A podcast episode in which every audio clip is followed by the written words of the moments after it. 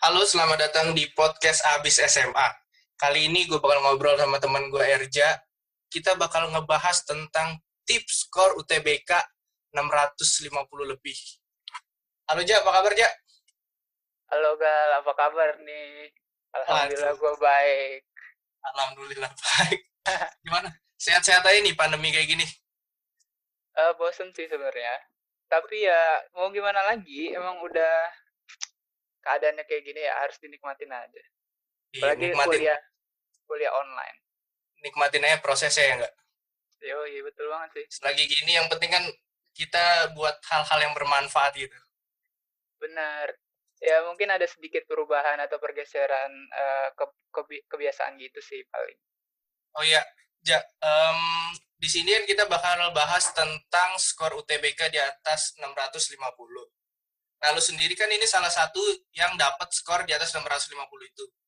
Dan gua lihat di beberapa riset di beberapa website kalau skor UTBK di tahun 2019 itu antara 650 sampai 700 itu skor yang paling aman menurut orang mahasiswa.com. Menurut lu gimana? Benar nggak sih kayak gitu?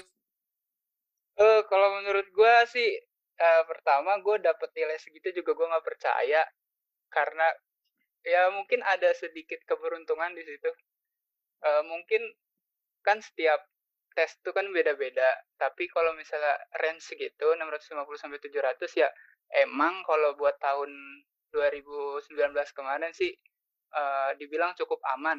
Tapi kalau misalnya bersaing di jurusan favorit UI sama lima jurus lima universitas terbaik di Indonesia mungkin itu cukup sulit juga sih menurut gua kalau di eh, prodi-prodi favoritnya gitu. Mungkin kalau di prodi-prodi favorit kayak gitu range-nya mungkin kan 650 700 itu kita bilang aman lah memuaskan ya tapi mau nembus ke angka mungkin 700 lebih ya Kak? ah kalau udah tujuh udah nyentuh angka 700 sih kalau buat sosum sih udah aman banget sih. Mau udah milih apa aja udah ya tahun lalu ya iya udah sangat memuaskan banget gitu karena lu mungkin salah satu yang bisa cerita ke para pendengar sobat asma semua kita ngamangilah sobat asma nih Ja oke habis Sobat SMA Asma. asma yang Ya, SMK aja. gimana tuh yang SMK boleh Iya. menyesuaikan yang penting satu satu jenjang ya Iya. Kalau ASMK agak-agak kurang gitu, tapi boleh lah. Yang penting sederajat. Iya Nah, lu tuh mulai persiapan untuk UTBK-nya sendiri untuk tahun 2019 tahun kemarin itu kayak mana? Mulai dari awalnya gitu, apa yang lakuin? Ah, sebenarnya gue gue nyiapin kan gue emang udah pengen unpad dari kelas 11 di situ gue emang udah nyiapin tadinya gue pengen ngejar nilai di SNMPTN buat kuliah sih Iya, Eh, sama sih orang juga pada ngejar SNM kan awalnya tapi karena nggak di apa emang bukan rezekinya di situ jadi gue ya fokusnya langsung ke eh, SBMPTN di kelas 12-nya gitu. Jadi karena nilai gue emang udah jauh sih dari kelas 10 eh, mungkin bersaing juga untuk masuk ke PTN yang gue inginin sulit ya gue gue langsung beralih ke SBMPTN gitu. Jadi lagi pas, misalkan dari pas udah pengumuman 40% untuk SNMPTN, lu nggak dapet, itu bukan berarti buat lu berhenti ya nggak? Ya betul banget itu. Itu sebenarnya gue sempat rada gimana ya? se- Sempat ada sedikit sisi positif, ada sedikit sisi negatifnya. Mungkin kecewa ya itu wajar kan. Kalau misalnya ditolak tuh wajar. Tapi di situ gue juga mikir, gue ditolak di sini mungkin gue emang disuruh lebih fokus ke SBMPTN karena emang SNMPTN gue kan udah kuotanya kecil juga. Terus saingannya juga berat kan gitu jadi terasa eh mungkin ini jalan gue gitu difokusin di SBMPTN jadi gue bisa lebih fokus eh, nggak ada kecewa untuk kedua kalinya di pas nanti seandainya gagal di SNMPTN di pengumumannya gitu Ya, jadi lu lebih tidak ada waktu untuk berleha-leha gitu ya. Pokoknya kan fokus lu untuk di SBMPTN di UTBK ini, jadi lu kejar aja di situ. Iya udah nggak bakal mikirin hasil SNM juga kan gitu Dan bener juga kata lu, maksudnya Tuhan juga ngasih kita tuh kesempatan tuh yang paling baik buat kita. Mungkin kalau misalkan lu maks- maksain kita lo, lu lolos gitu di di pemeringkatan SNMPTN, lu mungkin akan ragu dengan impian lu yang awal kayak gitu ya nggak? Uh, bisa berubah gitu sih, bisa. Uh, Kemungkinan sih bisa, bisa aja soalnya uh, mungkin uh, gue jadi nggak terpacu gitu karena kegagalan itu. Bisa aja gue ngedon di SNM kegagalan SNMPTN, bisa aja kan? Nggak ada Iya, yang bisa, tahu sih. tapi lu memilih untuk tidak, ya nggak? Iyalah harus, karena emang sebenarnya sih emang ini tekad sih. Sebenarnya itu dimulai dari tekad sih. Nah, buat para pendengar sendiri, Erja ini teman gue dari kelas 10 ya. Jadi, kenapa gue undang Erja untuk bahas UTBK ini? Karena menurut gue sendiri, Erja ini yang paling, apa ya, kelihatan gitu usahanya daripada teman-teman yang lain. Paling kelihatan deh kayak gitu. Oh, enggak, biasa aja. Ih, gila. Enggal, kayak enggal. gitu orang. Enggak lah paling kelihatan banget lah. Tidak dong. Tidak. Nah, kan itu cerita pengalaman lu. Nah, untuk caranya sendiri apa yang lu lakuin Ja? dari dari mulainya? Mulai itu kapan sih? Dari awal kelas 12 atau dari semester 2 atau gimana untuk persiapan UTBK?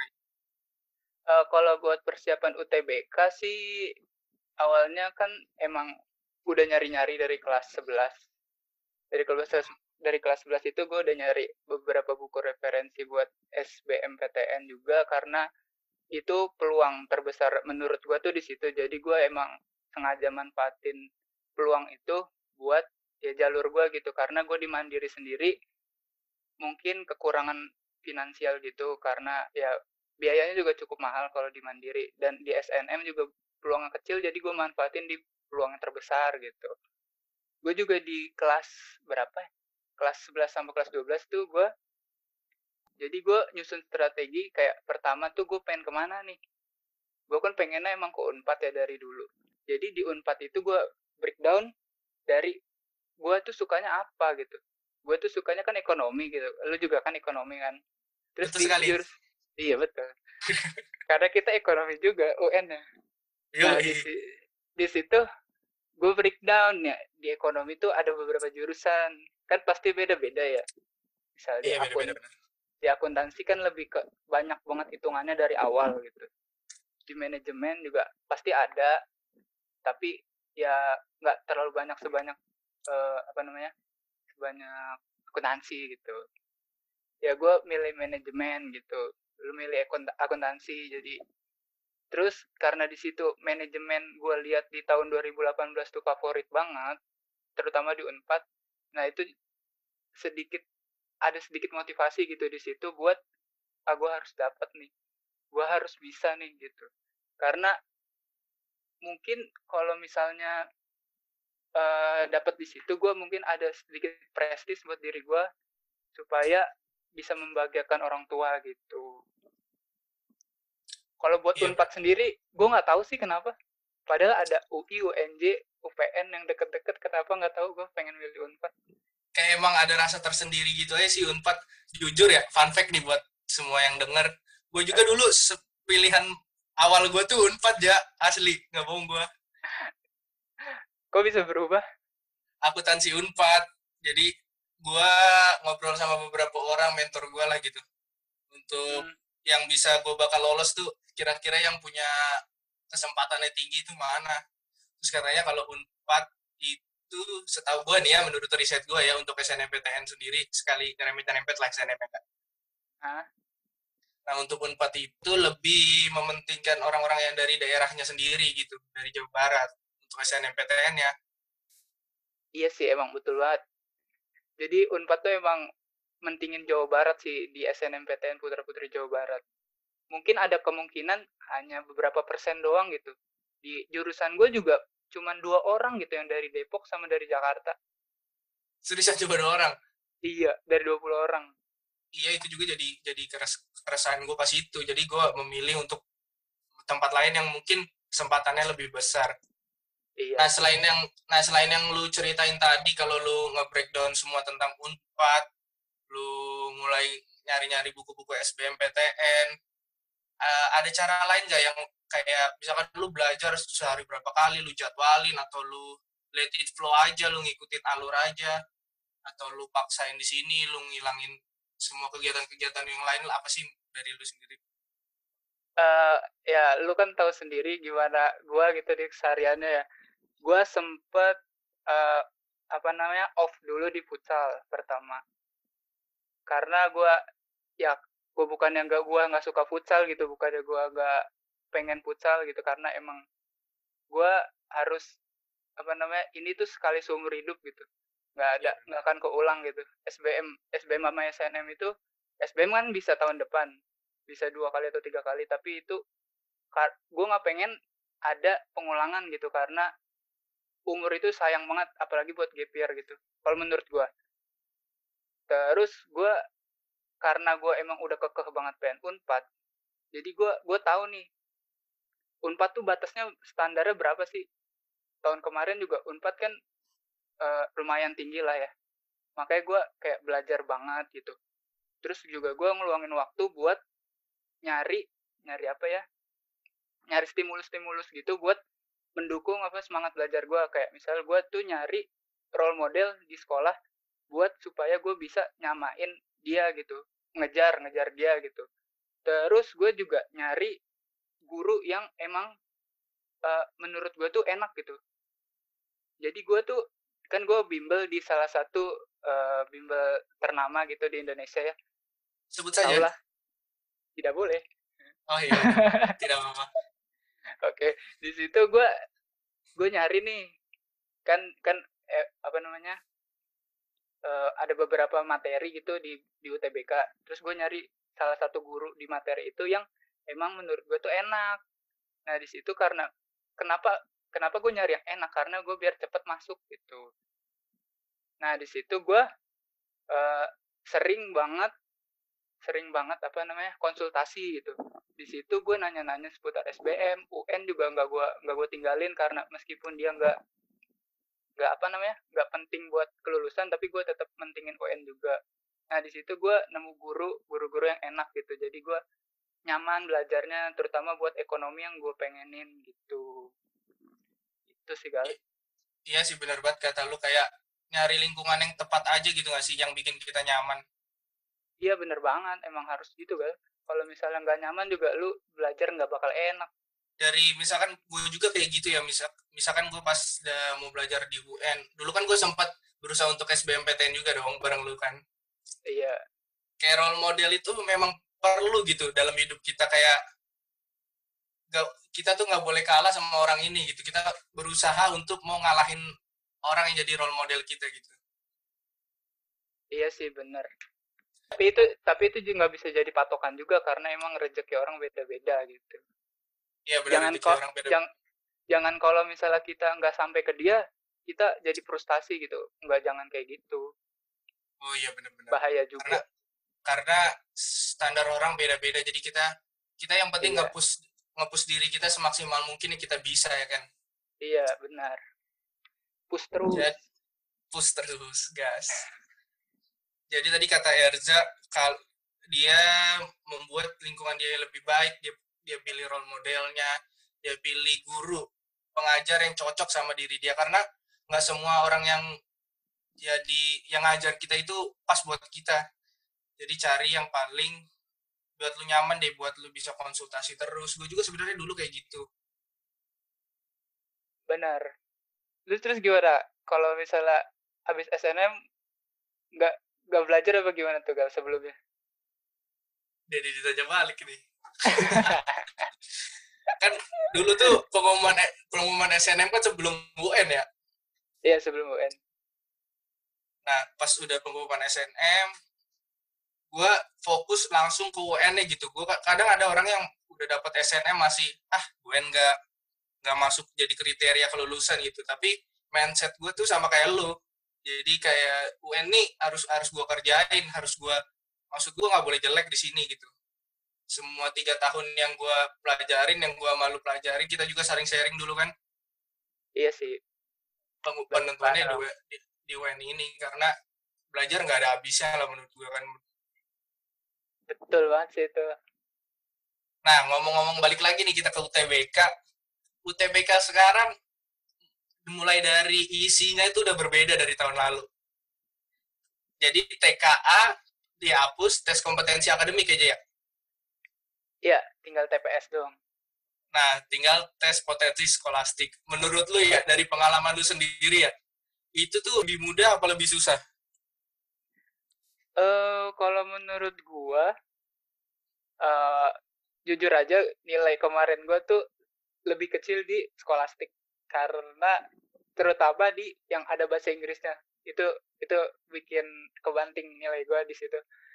Cuman emang standar uh, mahasiswa Indonesia menurut gua emang harus lebih tinggi sih. Ini juga cukup baik uh, karena ada bahasa Inggrisnya kan semuanya setengahnya setengahnya apa berapanya bahasa Inggris tuh katanya? Ada dari kuantitatif ya di ya, pokoknya, kuantitatif.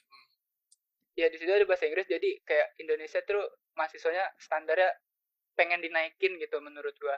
Buat lebih bahasa Inggris gitu lebih bisa bahasa Inggris karena bahasa Inggris tuh cukup penting gitu di dunia sekarang gitu. Kalau untuk apa namanya penting atau enggaknya skolastik tuh menurut gue gue kurang setuju sih kalau TKA nggak dimasukin.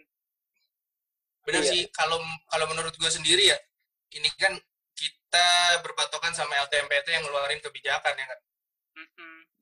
maksud gue untuk mungkin ah biar cepet aja nih ini kan TPS aja lah TK-nya nggak usah kan buat soal TK kan agak rumit kan Uh, iya sih, tapi kan itu udah kewajiban lembaga tersebut buat harusnya. Ya. Iya. Harusnya seperti itu. Iya, maksa ya gue mikirnya gini sih.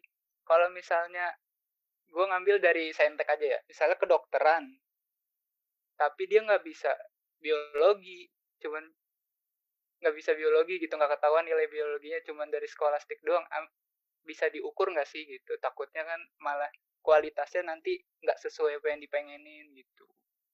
Iya jadi kayak cuman istilahnya ya kasarnya ya ini ada tes udah lu kerjain aja deh kayak gitu ya. Nggak ada kriteria apa pun kalau misalkan TKA-nya dihapus iya jadi nggak nggak tahu nih pengen nujunya ke mana gitu yang tertinggi minatnya di mana gitu dianya. Dan ini juga yang bikin sakit hati anak angkatan sekarang tuh keputusan TKA dihapus ini bukan dari awal gitu. Kebetulan TKA ini di, di tengah benar-benar di tengah jalan terus TKA dihapus. Perasaan iya. lu kalau pas perasaan lu kalau misalkan tahun 2019 kayak gitu gimana aja aduh itu itu sumpah itu kalau misalnya gua gua ngerasain ya itu bakal apa namanya kecewa sih sebenarnya. Karena kita udah udah nyiapin hampir beberapa bulan kebelakangan terutama satu tahun belakangan ini sampai nanti UTBK kalau misal tiba-tiba diganti gitu ya mungkin cukup shock ya. Ya gimana ya? Udah tahu di, ditambah bahasa Inggris di di TVS-nya yang belum tentu ya bisa dipelajari lagi sih. Tapi kalau misalnya TKA kan uh, dia tuh udah kayak minatnya udah ketahuan nih ah gue udah belajar sejarah misalnya ekonomi buat yang sosum yang lainnya misalnya biologi tapi nggak dipakai gitu. Jadi tinggal belajar skolastik doang. Ya cukup memudahkan sih maksudnya kan dari yang tadinya banyak tinggal sedikit. Tapi ya itu balik lagi ke anak-anaknya masing-masing sih. Iya benar balik lagi ke anaknya masing-masing. Kalau misalkan kan TKA dihapus jadi benar kata lu tadi jadi nggak ada kriteria khusus gitu misalkan mau masuk kedokteran harus bisa biologi masuk dari fakultas ekonomi kayak kita ekonominya bagus dan sebagainya cuma TPS doang yang beberapa orang setuju karena mereka punya kemampuan lebih di situ daripada TKA. Kayak gue sendiri sebenarnya aja ya, gue agak berbeda pendapat sama lu soal TKA TPS ini. Karena ah. dulu ya, kan kita suka tryout-tryout bareng. Ah. Nah, nilai TPS gue itu malah lebih besar dari TKA gitu. Karena gue tuh nggak terlalu penghafal banget kan. Hmm. Karena TKA tuh butuh banyak materi yang harus disiapkan. Materi UTBK tahu sendiri kan luas banget ya. Iya, iya. Nah, tadi kita nyerempet sedikit tentang kuantitatifnya pakai bahasa Inggris. Dulu tuh di UTBK tahun lalu, di UTBK tahun lalu tuh kuantitatifnya pakai bahasa Inggris juga apa enggak sih? Kuantitatifnya enggak, enggak pakai bahasa Inggris tahun kemarin. Cuman ada bahasa Inggris tersendiri. Dia materi bahasa Inggris oh, sendiri berarti di dulu tuh kan bahasa Indonesia bahasa Inggris tuh sempat ada hilang ada hilang inget ya lo ah, pengen dimasukin Sempat atau enggak ya? Iya pengen masukin habis itu enggak habis itu masukin lagi habis itu enggak. Tapi pada akhirnya dimasukin juga ya? Iya akhirnya dimasukin juga karena penting sih bahasa Inggris sebenarnya. Penting ya penting. Karena di era global kayak gini kayak bahasa Inggris tuh dibutuhin banget ya buat lulusan-lulusan untuk setelah universitas kayak gitu. Iya bener. Apalagi di kerja. Kalau misalnya mau masuk perusahaan multinasional atau global gitu itu but- butuh banget bahasa Inggris. Terutama pas lamarannya kan sekarang tuh tinggal TPS doang nih Jak. dulu tuh lu belajar TPS itu gimana sih? TPS gue tuh ya pertama gue pasti dari tryout tryout ya. Kan gue juga pernah bareng lo tryout terus gue tryout di bimbel gue terus ya latihan-latihan soal. Terutama sih yang paling penting sih banyak-banyak latihan sih kalau TPS tuh karena kita nggak tahu model apa yang bakal keluar gitu. Karena modelnya kan banyak terus juga bimbel-bimbel terus tryout tryout juga kan ngeluarin soal yang bermacam-macam. Jadi kita harus eh, terlatih gitu terlatih untuk mengerjakan soal tersebut gitu. Biar tahu gimana sih ini polanya gitu polanya polanya kan pasti ketahuan nantinya kalau misalnya sering belajar gitu. Iya lebih banyak lebih banyak di latihannya kalau TPS gitu ya berarti? Heeh, soalnya kan nggak ada yang pasti banget. Karena kata lu tadi karena kalau misalkan di UTBK ini semakin kita berlatih kita tahu nih polanya kayak mana gitu. Kadang dulu tuh tahu ingat figural nggak? Iya iya figural. Kan ada figural tuh ya. Perasaan gue tuh setiap kita tryout di mana tuh ada soal yang hampir sama terus kayak gitu. Iya ada. Pasti pasti. Bener nggak? Ketahuan ketahuan gitu iya iya kayak kalau misalkan kamu yang dengar udah pernah latihan beberapa kali nah insya Allah lah dengan doa tentunya bisa ngerjain ini semua aja Hmm. UTBK ini bentar lagi tahap satu ini mulai di tanggal 5 sampai 14 Juli 2020 dan tahap 2 dari tanggal 20 sampai 29 Juli. Karena sebentar lagi dulu tuh gimana lu nyikapinnya gitu untuk misalkan Hamin 5 sebelum UTBK apa yang lu lakuin? Eh, sebenarnya tuh gue tuh orang yang mungkin eh kalau di dalam kelas tuh cukup gimana ya cukup kurang fokus gitu sih kalau belajar. Kadang-kadang kurang fokus karena emang satu dan lain hal. Jadi gue tuh yang masuk materi tuh rada lama. Misalnya si A dia diterangin sama guru dapat sekali diterangin dia baru udah masuk. Nah gue tuh kira-kira tiga kali diterangin lah baru masuk gitu. Jadi di situ tuh gue bakal ngulang-ngulang lagi gitu di rumah. Jadi misalnya ada soal yang berurutan bersesuaian gitu. Misalnya sejarah tapi nggak ada ya? Gak ada. Gak apa-apa, gak apa-apa. Jadi referensi. misalnya ada sejarah nih misalnya sejarah tentang apa gitu. Terus misalnya dia menjelaskan ten- tentang tokoh siapa. Nah gue tuh bakal nyari tahu nih tokoh ini apa sih perannya di ini. Terus misalnya ada perang lagi gue jadi ngurutin gitu biar gue tahu seluk beluknya jadi berurutan gitu. Terus kalau misalnya di TPS sih ya yang tadi aja gue bakal ngulang-ulang lagi sama misalnya bahasa Inggris gue bakal memperbanyak vocab gue gitu. Sama tahu-tahu pola-polanya sih kalau buat TPS tuh penting. Ya, dari kata Erza tadi berarti kayak yang penting tuh kita terus berlatih aja walaupun udah waktu tinggal sedikit, udah capek, berbulan-bulan belajar untuk UTBK, udah berubah-berubah terus soalnya dan semacamnya. Yang penting tujuan kita harus satu untuk fokus ke sana untuk berhasil di UTBK kali ini. Iya, tapi jangan panik juga sih Gal. Jangan disikapin Iya. dengan panik gitu. Dibawa Jadi santai. santai, relax. Santai aja gitu ya. Iya. Jangan mikir macam-macam lah. Aduh, nilai gue gimana ya gitu. Jangan lah. Boleh, boleh, boleh apa namanya? cemas, tapi jangan sampai dibawa panik karena itu juga bahaya buat nanti pas ngerjainnya gitu. Kalau ngerjain panik juga otak nggak bakal fresh gitu. Kesian juga nanti buat hasilnya kalau misalnya sampai panik pas ngerjainnya. ya jadi jadi beban juga ya buat buat diri diri lu sendiri kalau misalkan kita tuh panik pas ngerjain UTBK itu jadi kayak dari kata Erja tadi kita santai santai aja.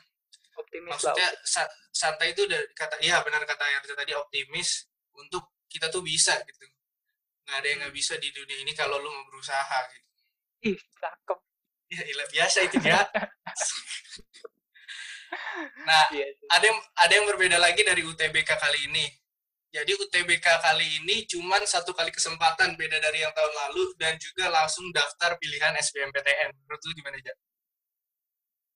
Uh, kalau menurut gue di sini tuh kayak cukup pokoknya angkatan 20 tuh cukup apa namanya menguras tenaga gak sih cukup banyak cobaannya gitu Iya, udah udah mulai dari UN yang nggak jadi belajar online harus nyesuaiin dengan kondisi terus juga ini SBM milihnya sekali nilainya langsung kagak pakai milih dulu. Uh, kalau misalnya kayak gitu sih menurut gua lebih enak zaman kita sih gal. Menurut gua meskipun terjadi dua kali sesi gitu. Jadi kan pertama kan tes baru keluar nilai kita milih. Kalau ini kan sekaligus langsung nanti keluar udah keterima atau enggak. Gue juga Kalo... sempat mikir sama kayak lu sih Jera kayak misalkan tahun lalu itu kayak kita tuh paling paling enak gitu SBM-nya daripada tahun-tahun kemarin. Yang pertama kata lu tadi kita tahu nilainya dulu nih. Ada ada apa namanya transparansi nilai dan kita baru daftar. Jadi kita tahu kemampuan kita dulu baru daftar. Kalau sekarang kan udah berbeda kayak gitu kan. Iya jadi kayak ya gue juga kurang tahu ya. Gue gak ngikutin banget apa alasan Kemendikbud atau LTMPT ngeluarin kayak gini mungkin salah satunya karena kondisi yang seperti ini yang apa namanya meminimalisir penyebaran juga sih kalau menurut gue salah satunya itu. Tapi ya emang enakan kita gitu jadi uh, nilainya itu rasional gitu buat kita milih jurusan gitu tapi jadi nggak ada yang keberuntungan gitu. Jadi meminimalisir sebuah keberuntungan gitu. Iya kalau sekarang ya mungkin lebih banyak hoki-hokiannya dibanding tahun kita gitu bener banget kata Erja. Mungkin gue nyimpulin sedikit dari banyak masukan-masukan sharing-sharing dari Erja bahwa kita tuh bisa bikin skala prioritas kita untuk berhasil di UTBK ini. Mana yang harus kita lakukan, mana harus kita kerjakan lebih dahulu, yang untuk buktiin ke orang tua kita bahwa kita insya Allah nanti akan berhasil gitu. Dan juga ketemu sama mentor yang pas, suasana belajar yang pas, punya role model dan juga mengulik kembali terus terus berusaha latihan terus latihan terus untuk mempelajari soal-soal UTBK sendiri. Nah, tanggal 20 Agustus 2020 pengumuman SBMPTN. Pesan lu buat sobat Asma semua gimana nih, Jak? Pesan gue, ya pesan gue buat uh, teman-teman yang bakal UTBK, uh, eh, jangan dibawa panik gitu. Tetap optimis pas lagi ngerjain. Terus kalau misalnya hasilnya yang diterima belum sesuai, ini belum berakhir gitu. Masih banyak, uh, misalnya kedinasan, misalnya kedinasan masih ada yang buka mungkin, terus juga masih ada mandiri. Nah, kalau gue sendiri waktu itu juga udah nyiapin plan buat mandiri, ada beberapa mandiri yang bakal gue ikutin gitu. Tapi itu mandiri yang enggak ada uang pangkalnya. Kalau gue Nah, kalau buat teman-teman yang mungkin ada kelebihan finansial gitu, kemampuan finansialnya kuat, ya boleh dimandiri. Jadi masih ada peluang meskipun nanti bakal di uh, gagal gitu. Jangan patah semangat sih sebenarnya. Gitu aja, Gal. Menurut masih lu gimana, Gal? Banyak, masih banyak jalan menuju Roma ya? Iya, betul. Jangan ke Roma mulu. Iya. Menurut gua, gua pernah dikasih tahu sama salah satu mentor gua itu inti kita bisa berhasil tuh ada tiga, yaitu doa, usaha, dan sedekah. Jadi oh, buat teman-teman ada tambahannya ya sedekah itu penting. Terima kasih Erja buat waktunya, makasih banget udah mau nyempetin hadir di podcast abis SMA ini. Ya sama-sama Enggal. Mungkin lain kali kita bisa ngobrolin tentang kampus lu, Ja. Wih, boleh banget, boleh banget. Dan Emang mau, mau tahu tentang apa? Mau tahu tentang ya seputar Universitas Pajajaran yang tadinya dikira di Bandung. Oh iya, ternyata tidak juga. Uh, Gue bakal nutup dengan sebuah quotes dari Bob Foster nih. sukses bukanlah nasib, sukses adalah buah dari persiapan, kerja keras, dan antusias secara konsisten. Thank you buat teman-teman semua dan sobat Asma semua yang udah dengerin podcast ini. Kalau ada yang mau request-request tentang apa yang bakal kita bahas di podcast Asma ini, bisa langsung DM ke Instagram gue di @enggal_arj. Ciao.